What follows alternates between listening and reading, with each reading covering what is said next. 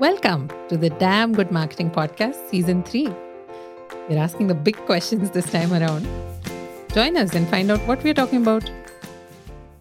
So, Subha, search engines led by Google have uh, followed through very quietly with an interesting update they've made to their search engine policy, wherein they no longer don't allow you to rank for ChatGPT written articles on the parallel as we know a lot of authors have been suing openai for using their books to you know train its models.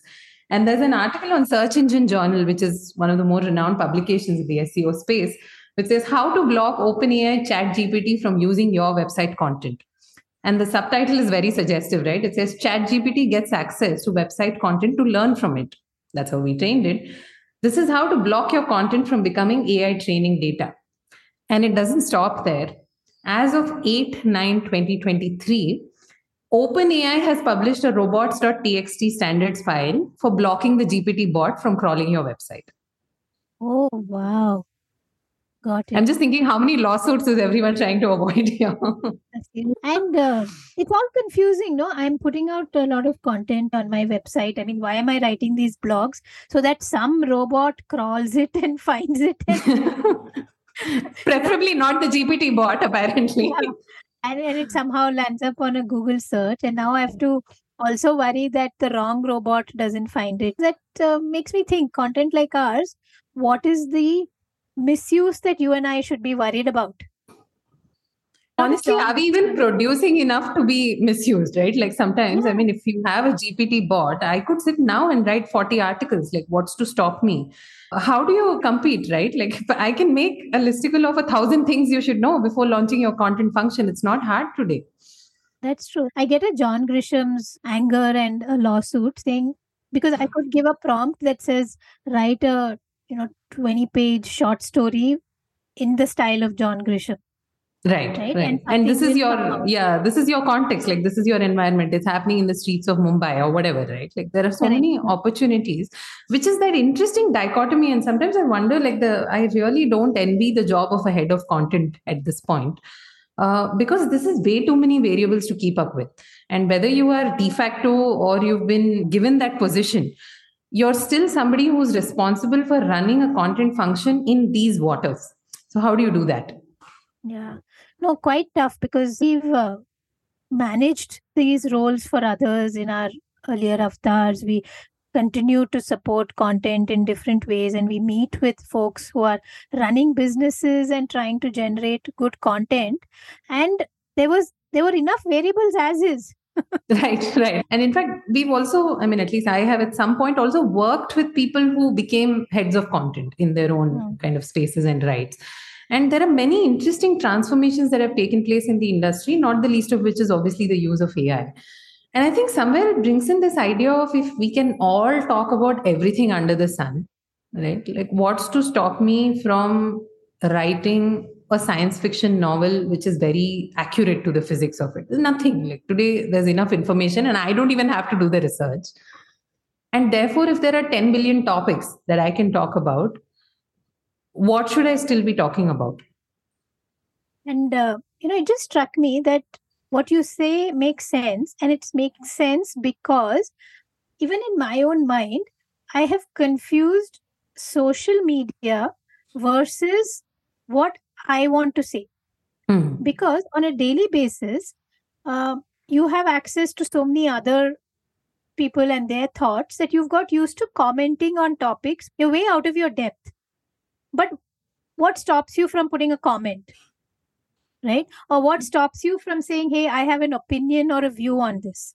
Right. So today when you if you post something on sustainability or the environment i can comment on it.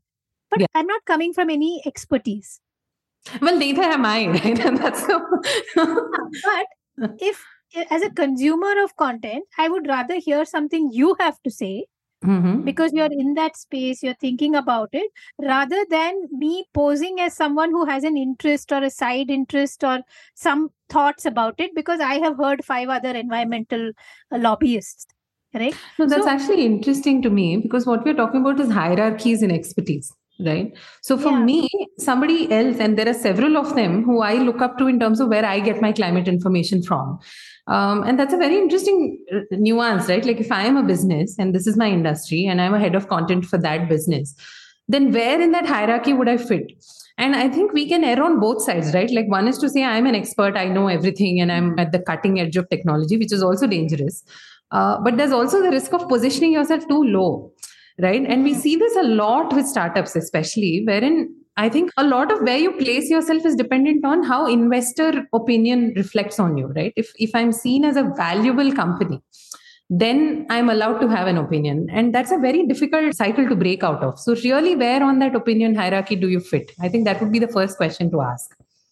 And i would not even counter it but just take that one step further and say okay so there's a hierarchy. But at your level in that hierarchy, do you at least have clarity as to who is listening to you? Yeah. So if today you talk about sustainability, the guy who made the Apple climate change video is not listening to it. Absolutely. Right? And I wouldn't want him to also, right? Because he will think I'm an idiot. As I am, is the point I'm trying to make. But there are those who are listening to you for whom your content is is just at the level that they want it. Right. Which brings up an interesting dichotomy, even for other creators, including myself, to say, do I stay there? Hmm. Right. Or do I keep moving, assuming my audience is also going to evolve? Hmm. So, one, we've established a hierarchy in terms of doing a very, I think, practical, objective reality check of where are my strengths, where are my weaknesses, what are three topics that I feel passionately enough to talk about because what i'm counting on is the idea that even on a day when i'm not feeling motivated to do a lot of other stuff i'm probably still consuming content in in this regard. And for us subha that applies to say pop culture. We are always trying to consume content around that. Maybe not always actively or at least we are sharing it enough with each other right? So mm. today you know if there's a Rajnikant film and there's also a Shah Rukh Khan film that's fighting at the box office we have something to say about that. And then also to make actually two lists i would say. One is an objective moral inventory of what should i not be saying. Oh so important. This is so important right? No updates on my dog has diarrhea. There are probably smaller circles in which that conversation would make, make more sense than than a business platform at least. Uh, and the second is a basket of things that I may be excited about, or I may feel sufficiently motivated because it's my industry, but I'm not ready to talk about it. Right. And again, I, I want to go back to the Apple example of producing the Series 9 uh, fully carbon neutral as a product, which is what the claim says. And there's a long report supporting that claim as well. But the moment I saw that ad involving Octavia Spencer, my first thought was exactly that like, is it an ad or are they walking the talk? So, also to be very conscious of the fact that today, when it's possible to create and consume so much information, people are also asking the question how much of this is real? Somebody as big and influential as Apple is not going to put out this ad and not be able to back it up. Yeah.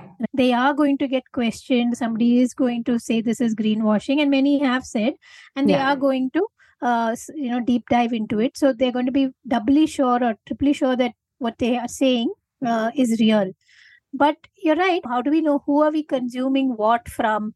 And i think we hit upon something when in, in that whole hierarchy of things also there's another dimension of what is it that you do and hmm. hence an expert at over a period of time. Or there are always enough people above you better than you you know started earlier than you. And a set of things that you are genuinely interested in yeah, yeah. Which you can also talk about. Yeah. Not from the voice of an expert, but can I come along with you on this ride and learn more? Absolutely. And that's why that evolution component, I think, becomes that much more significant. When we started Motley Crew a couple of years ago, uh, we could get away with saying, um, you know, we put the marketing back in digital marketing, right? And that, that's still, in fact, we stand by that. Uh, but the nuance of it has changed in the two years since we've started, right? No longer are people saying, hey, here's this shiny new object and I just want to be a part of it. Please, how do I get into the inner circle? No, right? People are understanding it is difficult, it is tough. We need somebody to do it and take care of both the technical and the creative aspect of it. And that's where we really really just want you to come in and you know support us. And that nuance is very important for us to kind of also be mindful of because no longer can we send a pitch deck that says have you tried these four things? No. Right the likelihood that they've tried those four things and they're tired of those four things is very very high so now we need to start speaking that language of saying, okay, here's a problem, here's the diagnosis, here's where we can do better. So a lot of, in fact, even the proposal stages have become us looking at campaign reports, us looking through a lot of data before even proposing anything to them. Right. Very true. Or like you meet with so many content heads, Hasita, like at least folks who are in charge of it. Yeah. What do you think is their biggest pain point? Right. everything. Uh, but I always like to, I think, and these days more and more I'm trying to do that as we do campaigns that have uh, more financial, uh, you know, value attached to them. Uh, the stakes are higher. Is if I think of that one person that you said, which is the head of content, as a pinpoint in in an infinite space, and there are going to be branches outward, and these are two way streets, right? Like there is communication from them to the others and communication from the others to them. And definitely for a head of content a key other point in that ecosystem is going to be the person that they're trying to influence. Whether that is an influencer in a buying journey or decision maker and this is where we also say get very clear as to who are the seven people in the buying committee right? So there is that committee which i think is a big circle um, I would use um, some of the bubble chart, you know, references here in terms of saying really draw a bigger circle, give that circle the weight and importance that it deserves. But also there are two other key stakeholders who are going to influence how that circle is impacted through you, right? The one stakeholder is your creative team. Uh, video producers, content writers, you know, ad planners. I would even go so far as to say account managers. All of these people have an impact on how that other bigger circle is is flowing through you. But also i think one of the more underrated impacts especially in b2b more so in tech is the product team the sales team the management team whose unequivocal buy-in you need in order to be able to do any of these things right? So for this road to not have potholes you need that management team to be fully bought into the process, right? And you really need people to say, I am willing to go all guns out on this plan, right? And this plan involves content. It could be explainer videos, it could be product demos, it could be us showcasing at an event physically, and therefore we need supporting. It could be an email you send to close a sales conversation. Where along these touch points is the content team able to support? Number one and given that said and done, we, we are operating in a very technically advanced domain, where can I come in and contribute? Because the content team cannot imagine your product.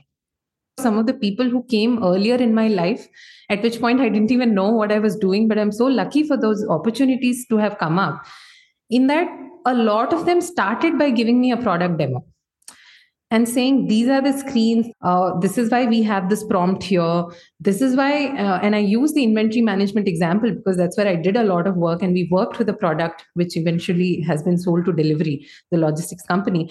Uh, in that product there were nuances which were so important to the writing that i was doing.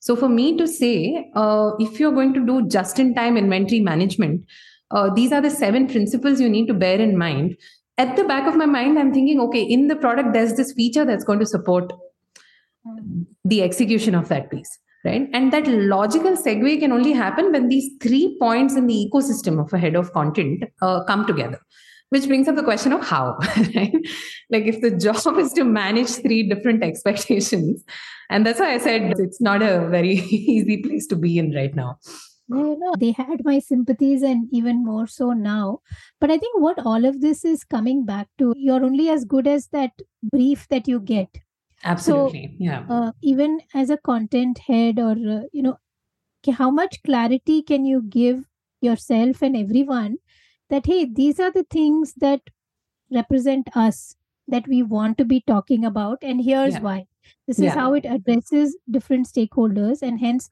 you know starting from largely from uh, and as any company you'll always start inward so Yeah. largely starting on what am i good at what am i doing what do i want to say and then incorporating feedback like what does the customer also want to hear from us Right. But in, in some ways, I feel like a brief is managing expectations. Right. Hmm. That's what it's supposed to do. I mean, it's finally it's an A4 document or whatever it is, a storyboard. Hmm. But what it's doing is it's telling these three different points, which unfortunately don't talk to each other as often as they should.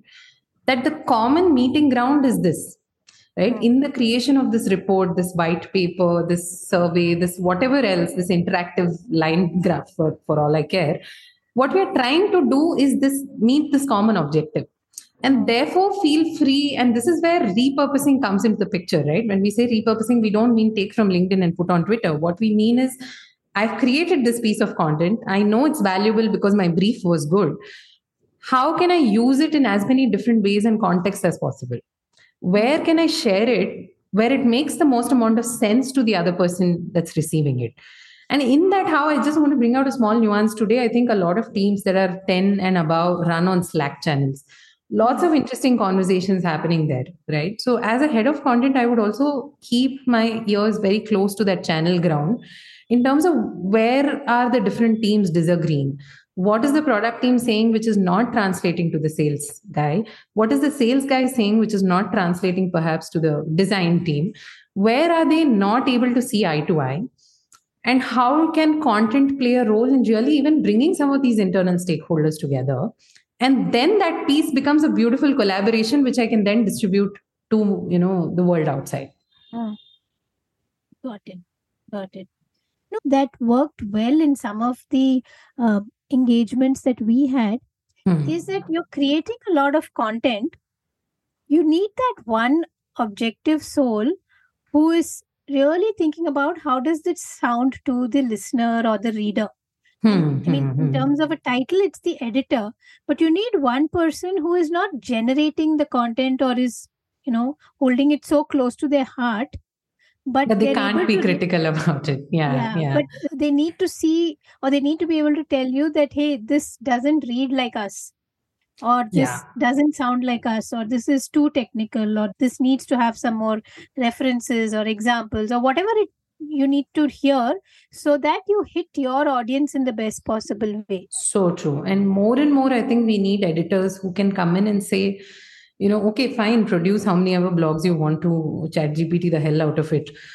But how can i say it in a way that's nice? We've had a writer who's written some really nice headlines around infrared and the company that was so there was a nice natural rhythm to it which she was able to extract uh, so i think that's the fun in in the production right? Like the reason we read is not only or even for that matter consume any piece of content is not only to be educated but also to be entertained in some ways.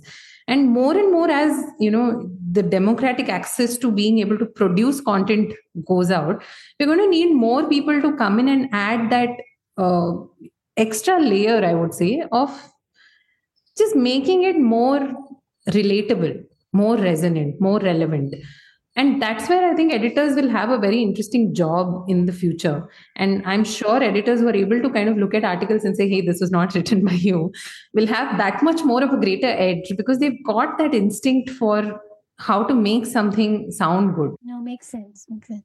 So what do you want to leave this you know now we've made them sound like uh, poor harassed souls who again woke up this morning and had a google algorithm change also thrown on them.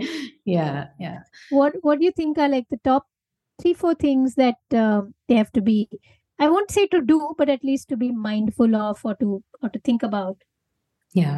Number one, definitely, I think, is to be have that ability to consume as many diverse pieces of content through a critical lens of saying this was nice, this was not nice. Uh, some of these maybe we could try and you know adapt to our um, use cases and policies and come up with slightly more i think creative interpretations of the channels and the media that exist out there like i'm just thinking you know following up from the slack example uh, why can we not start a podcast with internal team members as guests. I mean, not me, I don't have a large enough team, but I'm saying in any team that's got 10 people and that's got people who are functional heads of different things, why do you need to have a podcast with guests coming from the outside in? You know you can just have a limited series have a nice story around it you know let people come in and really experience the joy of building the product that you're building right? And that could be a five episode limited series and you launch the product off the back of that. So there are many interesting ways to do things uh, now that we don't have to be bound down by the production itself and i know a lot of heads of content and editors have had that problem in the not so recent past including myself i've suffered of not knowing when the next article will come in right? If you give them a due date will it happen? That's not a problem anymore. So how can you then really use that as a launch pad and you know take it to the next level? So that would be i think the first two things. One is to really consume and keep consuming and keep coming from diverse places and then translate that into how do you interpret this for my business my use case the brand that i am working with. The third thing i think in an ad agency there is no um, you know as much as from the outside we think there exists there is no writer there is no designer. These are all titles right? If i'm good at adobe i'm called a designer. If i am not good at adobe i'm called a copywriter you know things like that. But what these people are are studiers of the human psyche right? And hmm. in fact some of the best campaigns in the world that have come from copywriters minds don't have a single word in them. So really to go diverse in terms of the interpretation of some of our ideas right? So again it comes from observation but also to say if i identify as a copywriter does that mean that's all i can do or can i also you know make a line art? I don't know and explain it to the designer what i want. So creating those collaborative opportunities i think between so if we really zoom into one of the circles which is the creative team there are so many people within those circles. So how can i really facilitate collaboration and trust amongst these people so that they're all able to walk up to each other and say this is not working. I think this is what we should do or this is a great idea but i think this is how we make it better. So more and more as i'm saying that i think it's becoming a mm, you know almost a soft skill. What you need to be very very clear on is that one singular vision so much so that tomorrow when you do get called into a meeting to justify your you know functions cost versus return or any number of those things you're able to say this is the vision that i'm working towards. To just come in and say let's whiteboard this. Let's for the next 6 months know why we are doing what we are doing. And then it doesn't matter right? Like make 10 creatives make 20 make 40 i think today we live in a noisy enough world that the only thing that will stand out is is that resonance. And if we can make one thing that's extraordinarily resonant i think um, we could all benefit from that. No no that's awesome. I think um, it all came together very nicely and and very usefully if i may. Uh, it's not an easy job and made tougher with oh there's a chat gpt and god knows who's actually writing what and all of that. But uh, the core is still the same. Yeah. And some questions can be asked in that regard especially in organizations where maybe this is happening for the first time. It's mm. okay to say let's workshop this mm. and hmm. there are tools available to kind of make that happen there are people available if you need that external mm. you know kind of perspective to just come in and say let's think through this right like why are we doing linkedin in the first place? Like, why is no one asking that question? I think I would really start from there. Makes sense. Thank you so much for tuning in to today's episode on all things how do I produce content at scale? Should I produce content at scale? And what is ChatGPT doing? And how do I become more efficient, more resonant as a head of content? We hope you enjoyed listening to us. If you have any questions, you know where to find us. The LinkedIn links are also in the show notes. And we really look forward to seeing you next time. Bye. Thank you so much for tuning in to today's episode of the Damn Good Marketing Podcast. We're so glad to have you here. If you enjoyed the episode as much as we enjoyed making it, please hit subscribe, follow, whatever is that big shiny CTA you see on whichever podcast platform you're listening to on right now. It would mean so much to us. See you next time.